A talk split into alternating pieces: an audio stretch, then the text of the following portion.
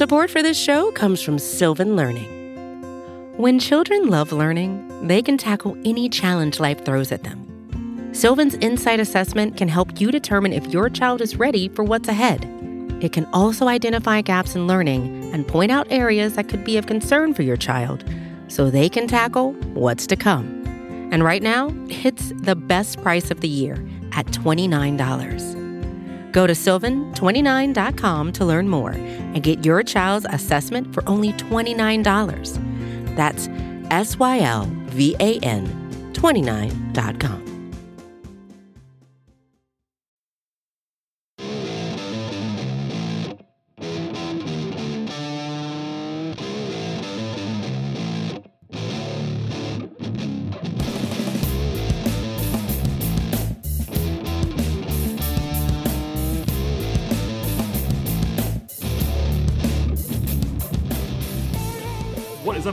welcome to episode 307 of the Talking Chop podcast. I am your host, Brad Rowland. It is Sunday evening, September 26th. Crunch time is here, and I am joined, as often, by Scott Coleman. Hello, sir. Hmm. Hey Brad, good to be on with you. Those were some some high stress and very important games that we just watched this weekend in San Diego, and it was a really good week overall for the Braves. And it's it's hard to believe that we only have a week left. I feel like just yesterday we were getting together and doing the preseason preview podcasts, and and here we are with a week to go, and uh, you know going to the week with a, a lead on the Phillies, and, and that's obviously a, a big advantage, but it's it's going to be high stress from here on out. Uh, certainly, and I think the headliner is the utter heroism of Will Smith over the weekend. I'm kidding. Uh, I'm kidding, Scott. We'll get into that later. I promise. It was it was a sort of a high wire act on Sunday, which we'll talk about momentarily. Um, but as we've been doing most of the season, we'll kind of breeze through the early week stuff because uh, Sean Coleman, uh, shouts to Sean for the Daily Hammer, has been touching on that stuff on the podcast feed. And by the way, I would recommend subscribing to the, to the feed and downloading and listening every day to Sean, to Road to Atlanta, as well as to us on the weekends when we are here. But uh, the Braves went into Arizona, your your stomping grounds, and nearly swept the Diamondbacks. They won the first three games uh, pretty comfortably. Uh, a seven run win, a five run win, and a seven run win in succession, pretty much dominating every night. Even for a bullpen game on Tuesday, they dominate. And then I kind of want to start here for the most part, um, not to be dire, but Thursday, it felt for a brief moment as if the Braves were going to kind of like put the nail in the coffin almost of the Phillies. And then within like 30 minutes, it was the exact opposite feeling. Uh, it's about about as big of a swing as you could possibly have on one night, with the Braves blowing a four-one lead, uh, followed by the Phillies coming back from a 6-0 deficit on the same evening. So the lead could have been four. It was projected to be four for most of that night, and suddenly it was two. A uh, pretty massive swing there, and obviously things look better now than they did then. But I kind of want to start there because of how uh, weird and unfortunate that little sequence was. Yeah, it really was. I mean, you you never know, of course, what's going to happen over those those final ten games. But Thursday night was was rough, and if the Braves were going to falter here down the stretch, I think we could have looked at that truly like 30 minute stretch where it looked like they were. I mean, they were up four to one with Charlie Morton on the mound in the seventh inning. You feel pretty good about your chances, especially against a pretty bad Arizona team. Um, and seemingly within a stretch of like 12 pitches, the game was turned upside down. Then you you of course just mentioned the Phillies come back against the lifeless Pirates. Um, it seemed like things were took a, a, harsh turn for the worst right there, and thankfully we know of course how the weekend shook out and everything. But um, as we know, every single game matters, and you of course need to beat up on the bad teams. And credit to the Braves for winning those first three in Arizona. And I think the Thursday loss was was really frustrating. And then you uh, you know, even if the Phillies lost, it would have been a frustrating game because it's like, man, they, they could have added another game in the standings there. Uh, and then for the Phillies to come back and, and to beat the Pirates despite the 6 0 hole early was obviously uh, pretty disheartening. But thankfully, it, it seems like it won't end up being the end of the season as, uh, quite honestly, for a little while there, I thought, man, that this might have swung the entire year. Yeah, there was a brief moment that evening when it felt that way, and maybe into Friday morning as well. One thing I want to know from that game on Thursday um, Jacob Webb came in and allowed a three run homer and then a double, then a double on 10 pitches, which was not great. But I will say there was a lot of Jacob Webb slander on the timeline on Thursday night. And I'll just say this before that Webb had not allowed an earn, an earned run since June 18th He had thrown 15 in the third scoreless baseball before that, so he's allowed to have a bad night. It's unfortunate the timing of that, but uh, he had been pretty good before that. So yeah, I want to just get out in front of that. No, he has. He's been he's been strong for the last two months. He did not have a great day Thursday, and he had a pretty rough weekend as well when the bullpen yeah. was really taxed. Of of course, you start to get some some uh, positivity around Jacob Webb, who had a, a, rough start to the year, and then what happens is people start to sing his praises a little bit. Uh, he has two bad games in a row, but it, it happens. Such is life with relief pitchers. Absolutely. Um, all right, and briefly, we'll get into the weekend now. So the early game on Friday was not so early. It was delayed because of rain in San Diego, which is not a thing that usually happens. Uh, that happened, though. Um, so, a very late night at the office for all parties. But game one was, of course, the, uh, the restart of the uh, suspended game from earlier in the season. And I want to stress this the Braves could have won the first game on Friday. They ended up tying the game on a Adam Duvall home run. But uh, pre-game, and this is, you know, you can sort of battle on how important this is, but pregame, the Braves are supposed to lose more often than they win because they're down a run in the fifth inning of a seven inning game. And the Padres are in a tailspin. That is worth noting for sure. And they're not out of the playoffs and all that stuff. But still, uh, I, I understand the frustration because they did tie the game. But coming in, like you can't expect to win that game more often than you lose. And uh, in particular, now that they've won the next three, I guess there's less sting on that game one. But even in the moment, I was like, you know what, that kind of sucked because Will Smith allowed a home run to, um, by the way, to an MVP frontrunner on a pretty decent pitch, I thought, which is uh, pretty funny. Um, but it was on brand for all parties involved. Regardless, though, that wasn't as bad of a loss as it kind of felt maybe in the moment. No, I think it, especially coming off of that Thursday where you thought you were sweeping Arizona. You don't sweep. The Phillies come back. It's a two game swing in the standings. And then what happens? You tie up the, the Padres late, and Will Smith, as you said, it was not a bad pitch. And Fernando Tatis, pound for pound, might be a you know what top three player in the entire world right now. But it was frustrating. Thankfully, they bounced back in a big way that night on with Max Fried. I, I was on post game recap duties that night, and I think I, my first line was, you know, Max Fried stop the bleeding. And it may not have saved the season, but it certainly helped, especially coming off of a pretty rough 24 hour stretch. Yeah, I don't want to be hyperbolic, and I didn't put this in the outline, and I kind of just started thinking about it now, but I feel like that has to be the front runner for most important pitching performance of the season. Uh, both combination of stakes and just how incredible he was on Friday night. Max Fried, just for the record, if you missed it, uh, a 98 pitch Maddux complete game shutout, three hits, no walks. Um, but I mean, I, I think I'm probably right here, but do you disagree? I think it was the biggest start of the season by any pitcher the Braves have had. Yeah, I mean, off the top of my head, I was just trying to recall. I mean, he had a tremendous start earlier in the year against Baltimore, where he threw a Maddux like he did on Friday night, complete game with less than 100 pitches. But uh, yeah, you, you talk about just putting your big boy pants on when the team absolutely needs you. Um, all year long, Morton and Fried have been so good, especially lately. I think Max Fried is kind of under the radar, been elite in the second half of the season. And a big reason why they've been able to make up all this ground is because Fried has been so good. And it's hard to think of a single time this year where they needed a bigger start, and, and Fried really did deliver on Friday night. Yeah, I mean, you referenced it, but his last 10 starts, which is since the beginning of August, so basically two months, and there's some cherry picking in there for sure but Max Fried's ERA in the last 10 starts is 1.48. Like, you can't wow. really fake that. Like, Max Fried has been out of his mind, and he had kind of a slow start this year. And, you know, we talked about it, and I think it was worth talking about how he wasn't quite the dominant self that he was last year when he really carried the staff throughout the season. But with this run, like, he's into the top 25 in, like, Fangraphs WAR among pitchers um, in, in all leagues. Um, so like that's how good he's been. I think he's actually you know he's not quite to where Morton was, but he's pretty close. And his ERA is lower than Morton. His ERA three point one two for the season, which is elite given the run environment that we're in right now.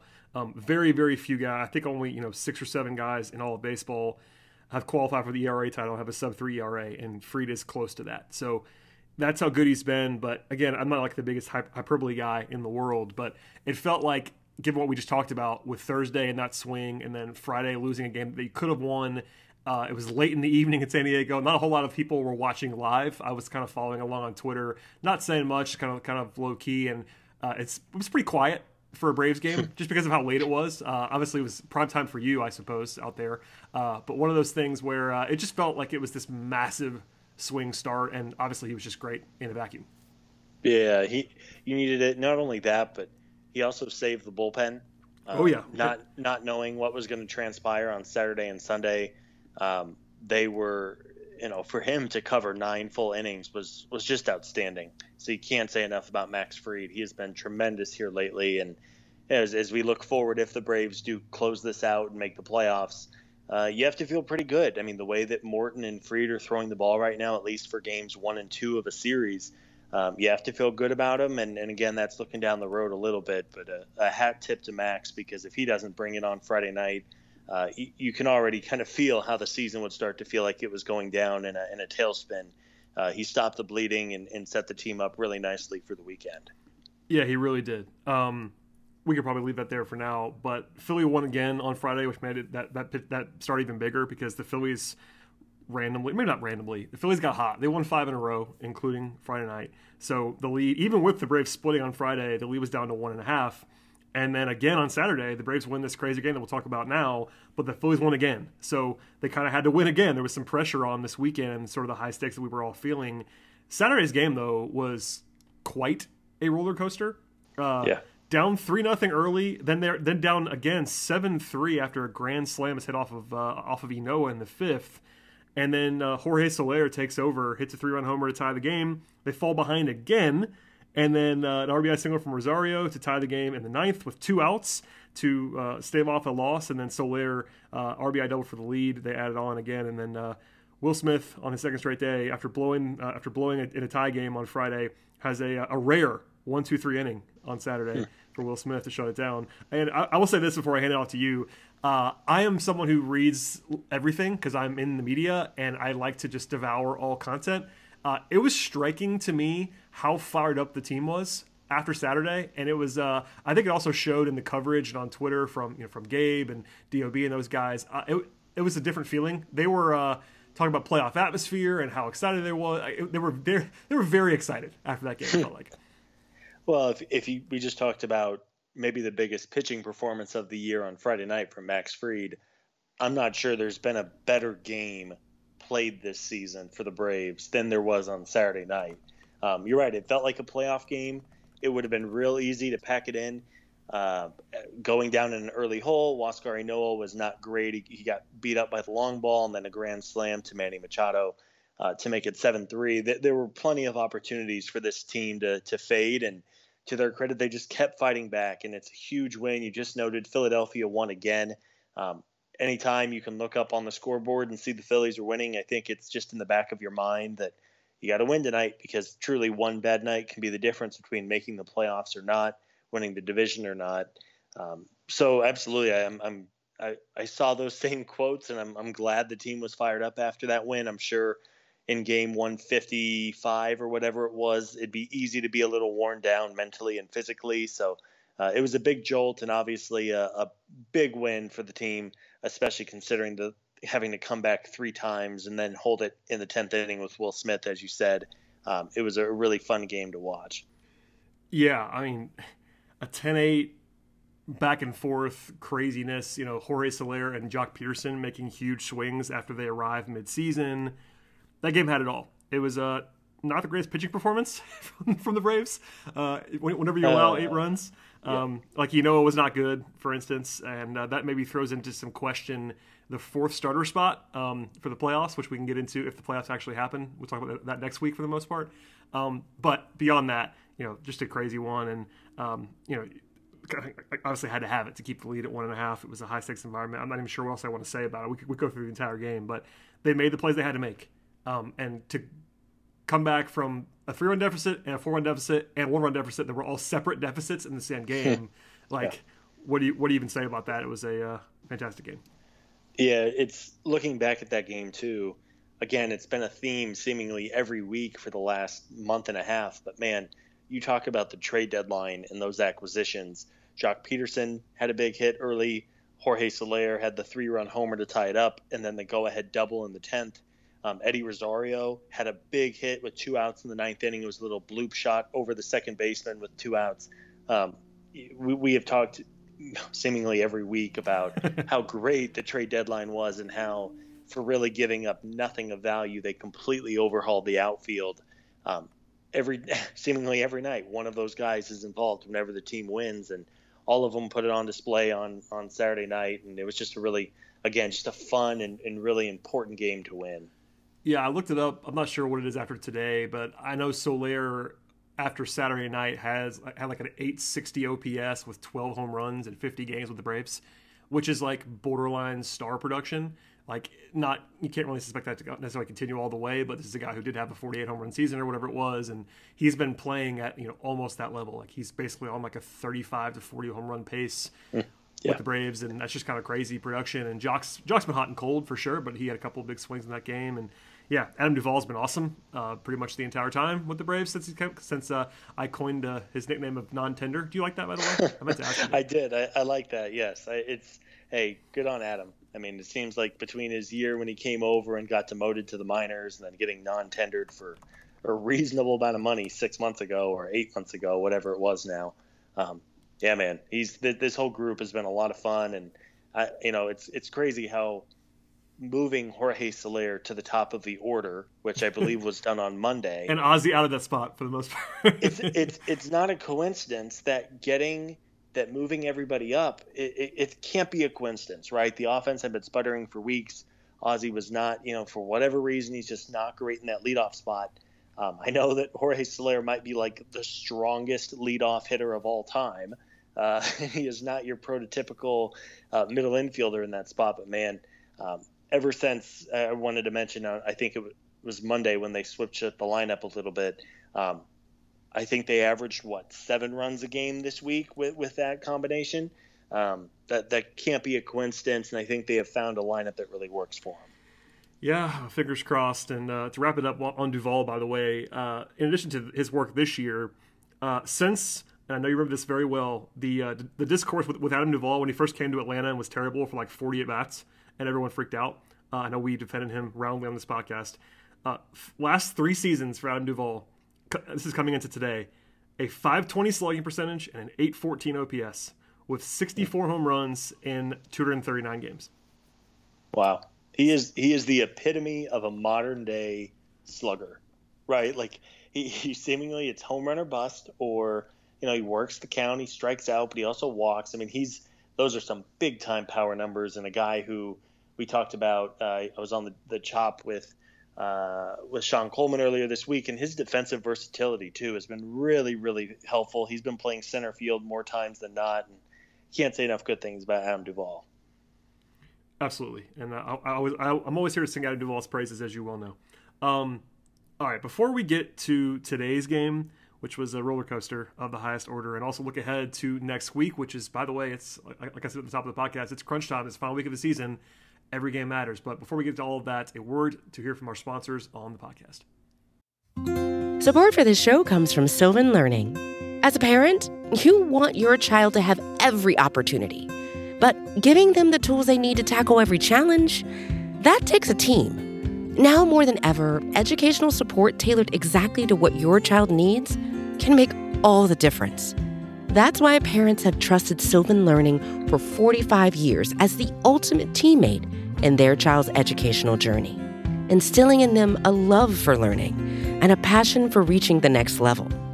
And Sylvan's Insight Assessment can identify gaps in learning and areas that could be of concern for your child. It's a 360 degree view into your child's learning that you can't find anywhere else and helps ensure that your child didn't miss something in school that might put them at a disadvantage in the future. And right now, it's the best price of the year at $29. Go to sylvan29.com to learn more and get your child's assessment for only $29. That's S Y L V A N 29.com. Hey, this is Scott Galloway, author, professor, entrepreneur, and most importantly, host of the Prop G podcast. We got a special series running on right now called The Future of Work, where I answer all your questions on surprise, the future of work. Questions including what are we missing when we work remotely, or how do we handle work life balance when a major opportunity comes knocking? From the provocative to the technical, we're offering insights you won't want to miss. So tune in to the future of work, a Prop G Pod special sponsored by Canva. You can find it on the Prop G Pod wherever you get your podcasts.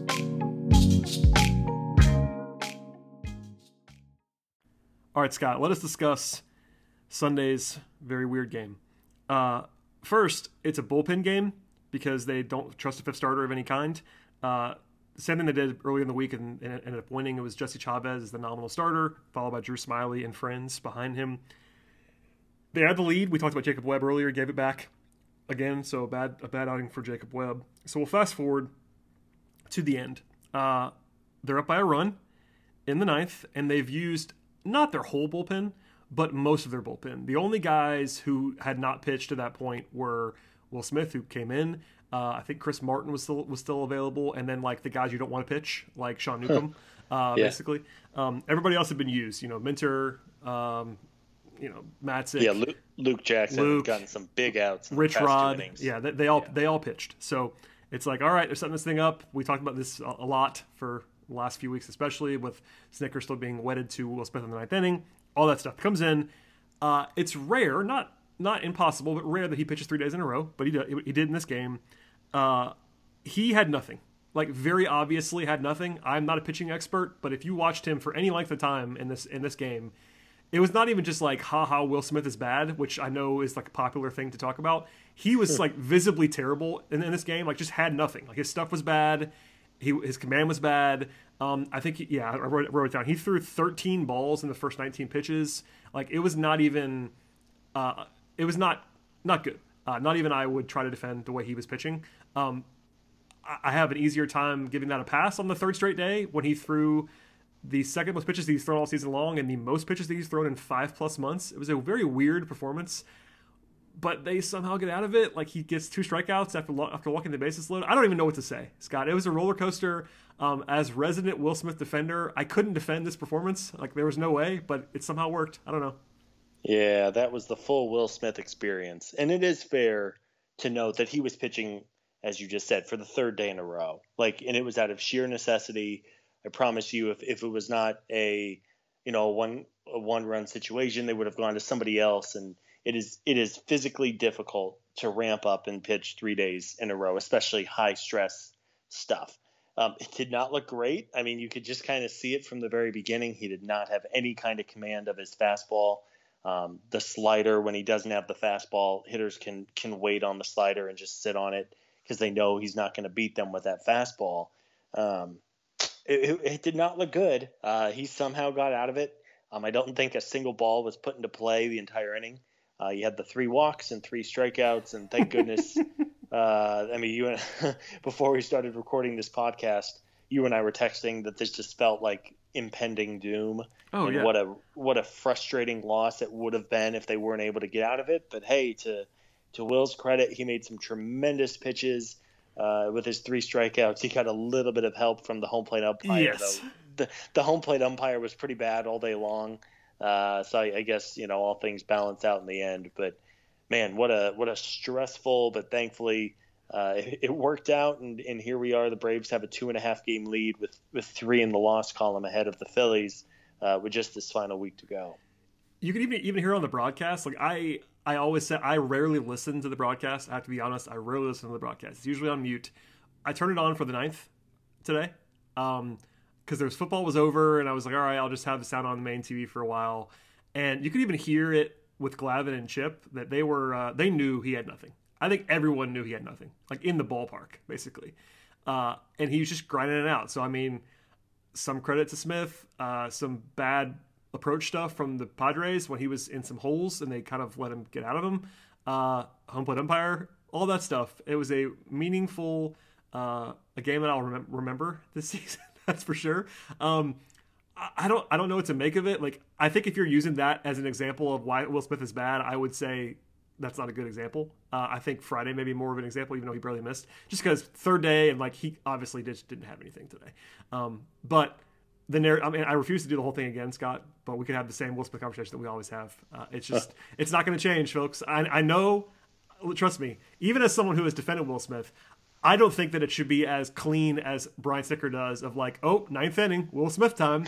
like, I, not even I would say that. And I think he's yeah. been uh, more maligned than usual. I just, if you need more evidence at this point that Brian Snitker is just going to do what he does, and that means having one guy in the ninth that is regardless of matchup, I don't even know what to tell you. It's it's going to happen until it doesn't, but he's going to do it every time. Hey, thank goodness he got out of that one today. He this did. would have been a, a very different podcast. oh, I mean, I. we would have had to lead with it, and like it wouldn't be so fun, and like, you know, obviously it was. Uh, honestly, they probably should have lost today. If we're being like with what Will Smith yeah, had, fair. with what Will Yeah. Smith had, and the way he was throwing, and just his stuff and his command, it's a miracle they didn't lose that game, or at Yeah. least, or at least go to extra innings. Like the fact right, that and who knows what, what happens? And you just said the bullpen was just burned. I mean, you. Yeah. It's funny we mentioned like Chris Martin is the best option. I think. I think Chris Martin has given up a run in like 19 straight games at this point. I was So- I almost said that earlier when I talked about who was available because like yeah he Chris Martin is is obviously better than Sean Newcomb and the other guys who are available but uh you know Chris Martin's been good for a long time he has not been very good recently um I'm looking at his numbers now as we're talking uh, Yeah. yeah he had a couple scoreless but like yeah his I think in the last six or seven outings he's allowed to run in like five of them something like that Yeah. like he's not been very good so He's just not the same without the sticky stuff. it seems that way. But anyway. Yeah. Oh, and also the Braves gave up some missed opportunities in the game today. It didn't bite them, but they were two for 14 with runners in scoring position, and they left 11 guys on base. So if they would have lost, that would have been a, a part to blame as well. Obviously, it would have all gone on Smith in, in reality in the way that things would things would have been handled. But their offense kind of underperformed today as well. Uh, last question on Sunday's game: uh, What percentage of the time, if I tell you that Will Smith had what he had today in terms of stuff, what percentage of the time does he allow no runs? Um, boy, I can hear it in your voice. To his credit, he did throw a couple of really good pitches. Like There was one the great pitch- slider. One great yeah, slider. the pitch he struck Fernando Tatis out on. Yes, it was an inch or two off the plate, but it was a really good pitch, and I believe it was an 0-2 pitch at that. So, you know, for a guy pitching on third day in a row, um, I would have told you the Braves had like a 20% chance of getting out of that game after he walked the first couple batters. Um, Yeah. and hey, he did it. Thankfully, it's a good. I'm glad you mentioned the the runner and scoring position thing. And it seemed like the Padres had a half dozen hits today that were just little bloop shots somewhere over a glove. But hey, again, you, you take the win, especially this time in the year. Whether you win 12 nothing or you have to squeak one out like they did today, you take that win every single time. And and every game matters, especially this time of year. And, and I know everything is magnified in a in a pennant chase, but man especially knowing the Phillies lost to the Pirates today, six nothing.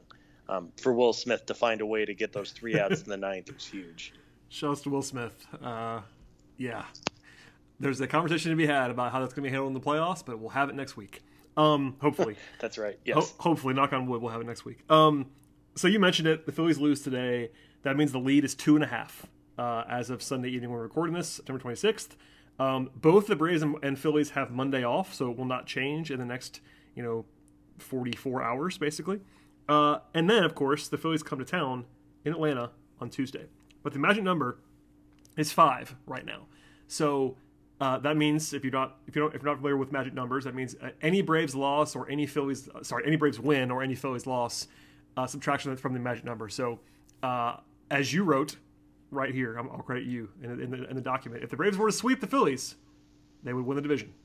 Yep. Just that just that easy. Three games. They could end it on Thursday if they sweep the Phillies. Now, you can't I don't think I don't I don't think that you can forecast that as a like super likely outcome, but it's obviously possible and I think the Braves are a better team.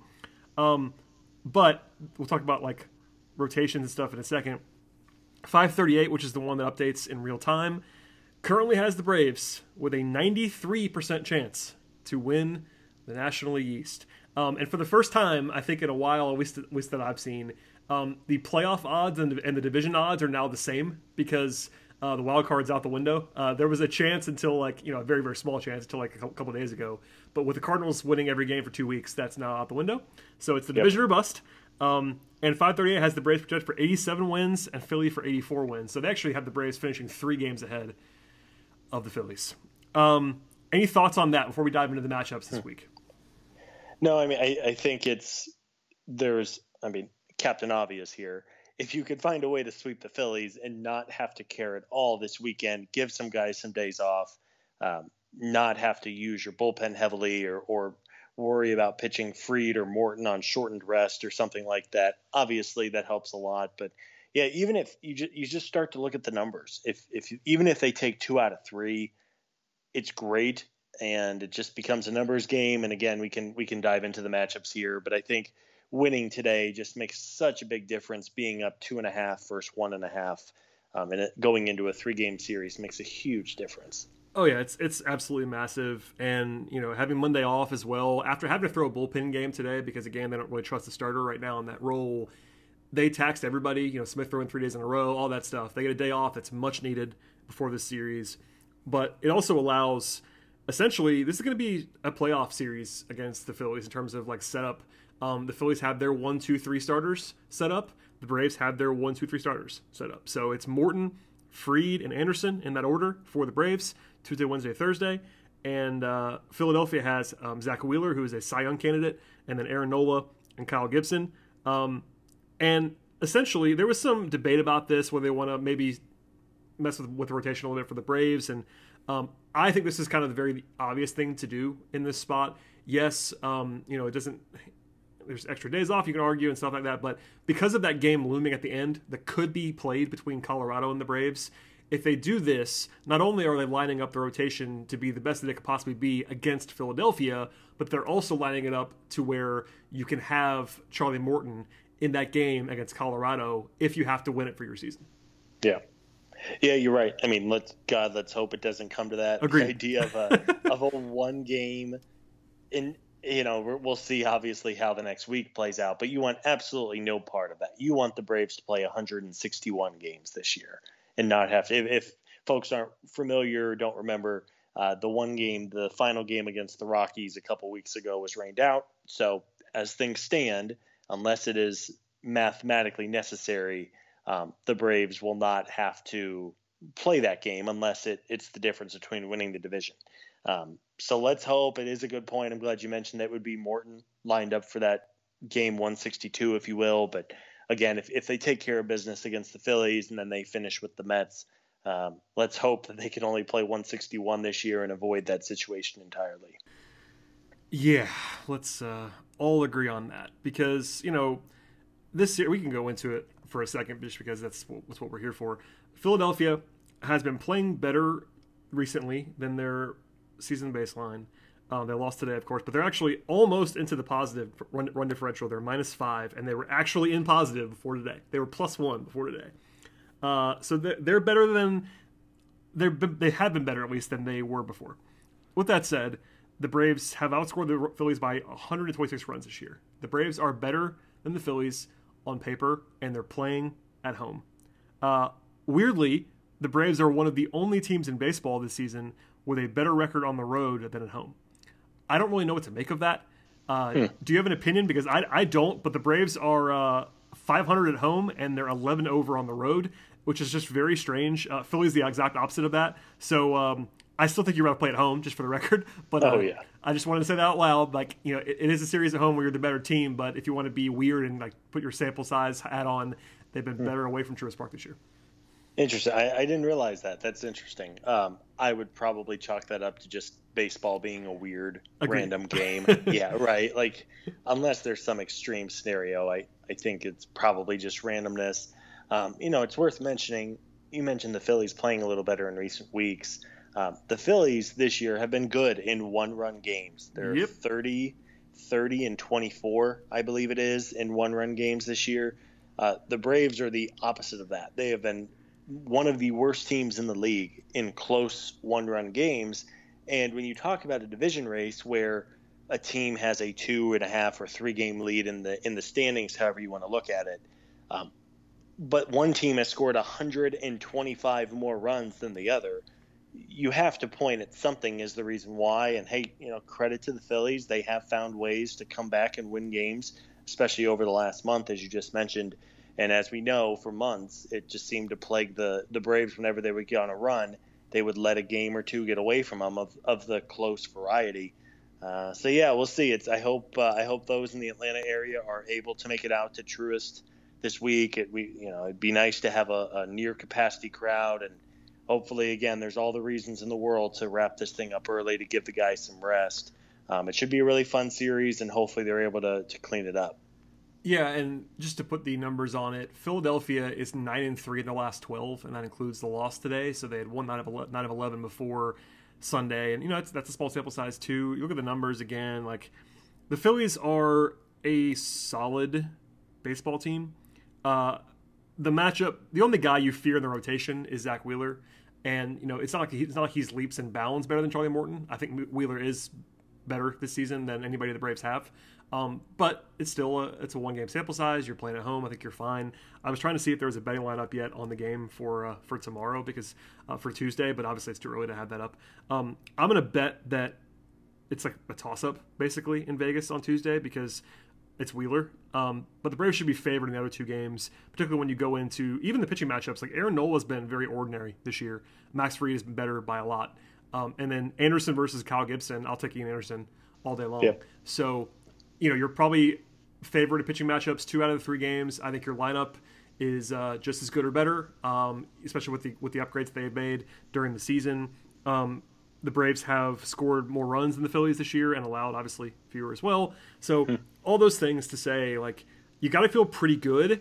Um, with that said, if things go poorly and you get swept, or even if you lose two out of three, um, if you lose two out of three, you're still up a game and a half and you're in the driver's seat you get swept, and uh, you know you're suddenly losing. so yeah, let's let's hope not. I mean, it's obviously the most it's the most clear and plain statement in the world, but you have to treat this series like a playoff series, and that doesn't, that doesn't mean that you can go full crazy bullpen usage like the way you would in the playoffs because you have to play games after this, and there's no day and there's no day, there's no day off between this series and the Mets series. But you got to be aggressive. Like if guy doesn't have it, you got to get him out of there. You got to treat it a little bit differently in my opinion, especially these three games because the Mets have packed it in. Um, they're not, they're definitely out of it now, and yeah, they're better than the Marlins, and that's who the Phillies have in the final series of the year. But honestly, in my opinion, you cannot leave it up to hoping the Marlins don't get annihilated by the Phillies the, over the weekend. Like, put them away now. Even if it's two out of three, you win two out of three games, you're up. You're up three and a half Am I doing the, am I doing yep. the math right? Yep. So basically, if, if the Braves over. win, I was just doing this. Yeah. So if you win two out of three, all it means is so if the Braves sweep, it's over. If they win two out of three, it means all they have to do is win once against the Mets, or the Phillies have to lose once against the Marlins, or or they have to win, win the Rockies game. It's literally or, that. Like they they yes. have they have four chances to win one or one Phillies loss if they just win two out of three games. So right, and and even if they lose two out of three, the math still is on their side, right? Like you just said, the absolute last thing you want is to be in a situation where you're you're hoping the Marlins beat the Phillies once or twice. Um, even if the Braves lose two out of three, they still obviously have a commanding position. They would, of course, need to. You can bet the Mets, even though they have packed it in, are going to come into Truist, giving everything they have to oh, try yeah. to ruin Atlanta's season. Um, but you're right. You do not want to leave anything up to the Miami Marlins, who like literally are fielding a Triple A team right now with some of the injuries they've had. Um, you want to take care of business, and, and at least two out of three doesn't mathematically win it for you, but it it mathematically basically wins it for you. Yeah, that's actually I'm glad you said that because you know I, am big into the numbers and stuff and the projections and things like that. Um, if the Braves win two out of three against the Phillies, they become like a 97, 8, 9% favorite to win the division. Yeah. Like it's it becomes it's not it's not over. I would never as a as a Falcons fan, I would never tell you that it's over, but uh, it yeah. is fairly close um, to being over to yeah. win two out of three. So again, treat it like a playoff series. Um, by the way, I might have done I think I did the math wrong on this because um, I think they can. I think they'll be throwing Fried in the Colorado game, not Morton, if they had to do that. Because if Morton pitches Tuesday, he'd be on four days rest and could pitch Sunday again, and then Fried could go Monday. Yeah, you're right. Yep. So, so again, that, that that's not a bad scenario. I mean, let's hope they don't have to roll Charlie Morton out there on the final day of the season, and then Max Agreed. Fried on the the new final day of the season. Well, and one of the things that one of the arguments, not that you don't want to win anyway, but a step beyond that is that if you put this thing away, you want to line up for the for the playoffs. I mean, it's one of those things where to have, especially when you only have three stars you trust, and with all due respect to Ynoa, I don't trust Ynoa right now. Um, you have three guys that you trust. Uh, it'd be very nice if you go into a playoff series against pick a team, um, but uh, you know it is what it is. You're probably going to be playing the Brewers.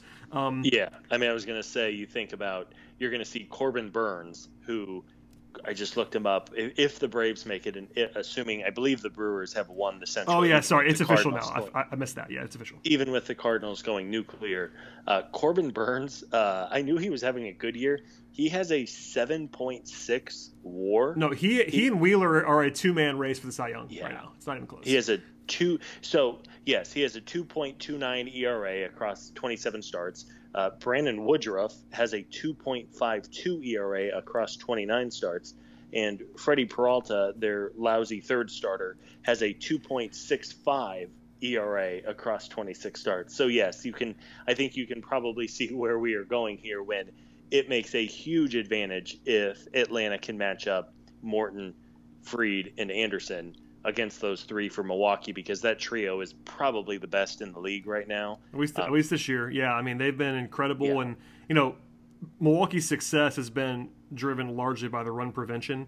Um, they have allowed 587 runs this year. That is, I believe, third best in the National League behind only the Giants and Dodgers. So that tells you um, how good they've been at that. And their offense has been like solid, but nothing great. It's just been it's been their pitching staff for the most part. So yeah, I I actually didn't really fully realize that that pretty much is going to be the opponent because of how far the spread is now between the Brewers have clinched and they don't they can't really clinch they can't really catch the Giants. So yeah, I mean the winner of the NL East is playing the Brewers in the first round. That's pretty much done. It looks like um, because the Giants or Dodgers will play the wild card winner because the Giants and Dodgers have 100 wins already. So yeah, Brewers hopefully hopefully a week from now we're, pre- we're previewing a, Bre- a, Brewer series on this podcast um, instead instead of having to do a Rockies one game preview. I don't want I don't, I don't want any part of that. So no, let's God. Eric can have that one. We'll let Eric do a solo one. Actually, uh, hey hey Sean, if you're listening, Sean, you're in charge of the Rockies one game preview. No, I'm kidding. There you go. Uh, no, no, that would be a that would be a bad podcast to have to do. It would not be fun. But listen, uh, I think I'll speak for myself. You can you can speak for yourself. I am quite confident in the Braves winning the division at this moment in time. Uh, it's not over, uh, but the systems and the situation, the projections, all that stuff say what they say, and that means even the most skeptical system would put the Braves in the 90% range to win the division right now when you have a two game, two and a half game lead with six to go, and you're playing the team behind you in your home ballpark. Uh, but again, like things get, if you if you get if you get swept, or if you even lose two out of three, you're still like it's still interesting. I think you did a good job earlier of lining up that you're still actually the favorite if you lose two out of three, but no one wants to do that. Just go ahead and put this thing away, and uh, we'll enjoy ourselves over the weekend because. Uh, honestly, we talked about not not wanting to, wanting to play the Rockies in a high game and high stakes scenario. I don't want to play the New York Mets with uh, no. with meaning over the weekend whatsoever. So no teams, especially a division rival, right? Like I know, I know the Mets they, have had a really disappointing year, and to you know they lose deGrom, and they they just never really had a healthy lineup for a good. They've lost nine out of ten, by the way, right now. Whew. Yeah, they're going to lose like 85, 87 games this year, which is crazy uh, for a team that was projected by everyone to win like low to mid 90s. Um, they are the New York Mets, but they are indeed. Um, yeah, I mean, you, you talk about not wanting to give a team. How much would the Mets like to come into Atlanta and try to ruin some some celebration plans? Don't even get you know don't get it to that point. Set yourself up for success and hopefully this time in a week as you just said we're talking about uh, how to attack the brewers and, and what the nlds is going to look like compared to uh, trying to uh, pick up the pieces and figure out how the, the end of the year is going to go. If you want to get a good idea of how the braves have been the best team in the national league east this year this is a good way to do it. The braves have scored 44 runs than 44 more runs than any other team in the National League East. The Braves have also allowed the fewest runs in the National League East. Hmm. So yeah. if you if you score more than every other, everybody else and allow fewer than everybody else, hmm. you're supposed to win the division. Yeah, generally, yeah, generally good baseball practice. Score more runs than the other team, and don't give up as many runs as the other team. I'm just yeah. saying, you're supposed to win the Oh, division yeah. if that happens. And listen, it, it's still possible that they don't, and that would be uh, if they don't win the division, it would be a because they have a bad week coming up, and b because they got pretty unlucky along the way, both with injuries and also with the Phillies overperforming the run differential. So uh, we'll see. I mean, if I had to predict right now, you know, 538 says 87 wins. I think I will also say 87 wins, um, but 87 and 74 because that means they don't have to play next Monday. Thoughts? Hmm. Yeah, yeah, that, that sounds about right. Um, yeah, I mean, really, you, you think about the first half of this year where they couldn't break 500. You know, 87, 88 wins was probably what you and I would have projected that's going to take to win this division. I mean, we've we have well oh, documented least. that the Mets. Yeah. Yeah. I mean, the Mets never pulled away like like they wanted to. They they could never pull away. The Phillies, kind of like the Braves, have haven't been able to get out of their way for the most part. And then they had that really bad. I mean, really, the season came down to the Phillies had a really bad week when the Braves had a really good week. It was that stretch where the Braves won. Was it was it 11 out of 12 or something like that? Yeah. the same stretch, the Phillies went three and eight, and that's your season right there. And it's funny how a long season, 162 games, can come down to a little stretch like that. But um, you're right. On paper, the Braves are the better team. I think they're going to wrap this up. Um, if I had to make my official prediction, I will say they take two out of three against the Phillies. Maybe they lose to Wheeler on Tuesday night because he's been really good, although Charlie Morton has been great himself. Um, also, they take two out of three against the Phillies, and then they wrap it up on Friday night against the Mets with the win. And then they have the weekend to lay low, give guys a couple days off, and hopefully recharge their batteries uh, for what would be a very difficult uh, NLDS against the Brewers. Yeah, we're on we're on the same page to be sure. And I tweeted this today, and I, I think you would probably agree. But I was looking at the schedule um, for the full season for the Braves, and everyone knows about that famous two week stretch when the Braves just won every night, and that's why they are going to win the division if they win it because they flipped. They were down, you know, four or five games and suddenly up four games within two weeks. It was an absolutely crazy run that you just mentioned. Their second best stretch of the season was the last ten days like they basically yeah if- since last sunday so last eight days um, they have they are seven and one in terms of full games and seven and two if you include the makeup game. That's Yeah. their that's their second best run of the season and it's not really close if you look at it. So obviously we talked about it ad nauseum that one stretch that's going to be the biggest factor of the, of the season but if you're looking for number two it just happened for last week i think. Yeah, I mean to go out west, you and I have talked for weeks about any time you have to travel across the country, you worry. And I know that the Diamondbacks have been really bad for the last five months, and the Padres are a shell of the team that looked like they were going to win 100 games uh, during the first half of the year. But you got to win the games, right? Like you can talk about easy schedules and favorable matchups and, and all of that, but man, if you don't go up and show up, uh, it doesn't matter. And, and credit to the to Atlanta for coming in and and going was six and two this week. Um, that's difficult to do when traveling across the country, and they've they've put themselves uh, in a pretty good position here to close it out with a with a hat tip to the Pirates for winning today, which was great. It was the final home game of the year for the Phillies too, so you talk about a bad way to close out the year at home love that uh, getting goose egged by the, the Pirates. Um, yeah, it should be a fun final week. This is what we, we've talked. This is what makes it fun to do these podcasts and to be a fan. These are the kind of games that you want to tune in for. And again, I hope there's a good crowd for those Phillies games on Tuesday, Wednesday, Thursday, even being uh, school and work nights. Get out there and, and hopefully, uh, you know, give the team an advantage. And as you said, they haven't been great at Truist, so hopefully they're able to get some good mojo going and and hopefully uh, wrap this thing up here soon. That would be nice. All right, Scott. We have covered uh, sort of a nuts and bolts podcast today, but listen, it's crunch time, so that's kind of what we're going to be doing, and uh, we'll look ahead to the day by day. Again, I'd recommend if you're not already subscribed to the podcast, for a new listener, welcome aboard. Um, in the playoffs, we kind of always go to an every night cycle, but this year, since midseason, with uh, thanks to Sean Coleman, uh, Scott's not brother, Sean Coleman. Uh, Sean's been carrying us with with a, basically a daily podcast. So the Daily Hammers on this on this same feed in shortened fashion, you know, game breakdowns, etc. Also, still have Road to Atlanta with Eric and all those all of all of the minor league guys that are fantastic, as well as this show, which is usually me and either Scott or Eric or both at times, but uh, we have fun on Sunday nights as well. So uh, please, if you're not already subscribed to the podcast, it'd be huge if you did that for us. And uh, we'll be very busy, hopefully, for a long time in the next like month plus. Last year was fun. We did a podcast every night for like three and a half weeks. This year, let's hope it's even longer. I have no idea what Yeah. to say to that, but we'll, yeah, hey, I'm, I'm down to do those, especially if they want to make a deep run. That was so much fun last year in October. Uh, obviously, it didn't end quite like we wanted, but those first couple series in particular were a lot of fun.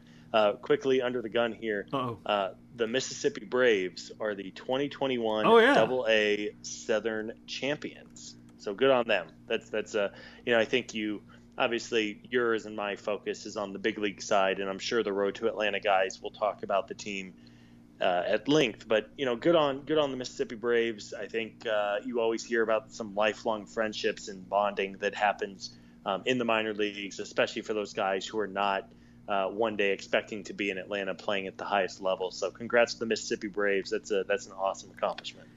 I'm a terrible host, but at least I can take solace in the fact that this happened during the podcast. So I, I didn't just miss it; it was happening as Yes. we were as we were recording. Good. I, I'm not I'm not a complete moron. Sometimes I am, but uh, I, uh, I I think I had a vague recollection that was happening today. But as I always say, minor league stuff. Do not listen to me. Always listen to people smarter than me, like Eric and Grov and Garrett and Matt and everybody else over there. So. Uh, thank you, Scott, for joining me on the podcast, my friend. People can find you where on the Twitter machine. Scott Coleman, 55. I'm Go I'll Colts. be lament, lamenting. Oh God, 0 and 3, 0 and 3 Indianapolis Colts. Uh, 0 and God, I don't even know what my. Uh, I'm an Air, University of Arizona alum. I don't even know what Arizona. They've lost like 20 games in a row. Uh, and yeah, you know, so football's not going great. So let's hope the Braves keep going strong. And I have some sports happiness with baseball here. It would be better uh, for all parties. My, my college my college team's been doing okay. Uh, Michigan's playing all right. Uh, the Falcons are the Falcons. They're no fun for anyone. They, But they got to win today. They did win today. I'm not sure how I felt about that, but they won today. uh, we'll see what happens. But anyway, thanks, Scott. Uh, as for everybody else, again, one, one last time, please subscribe to the podcast. Uh, Road to Atlanta, I think, will be tomorrow, but regardless, Daily Hammer will be coming every day when we're not here uh, for the foreseeable future. Hopefully, somebody I can almost I can almost promise you a podcast like if not every single day, every couple days for the next couple weeks. We'll see, but please subscribe. And we'll see you next time. Thank you.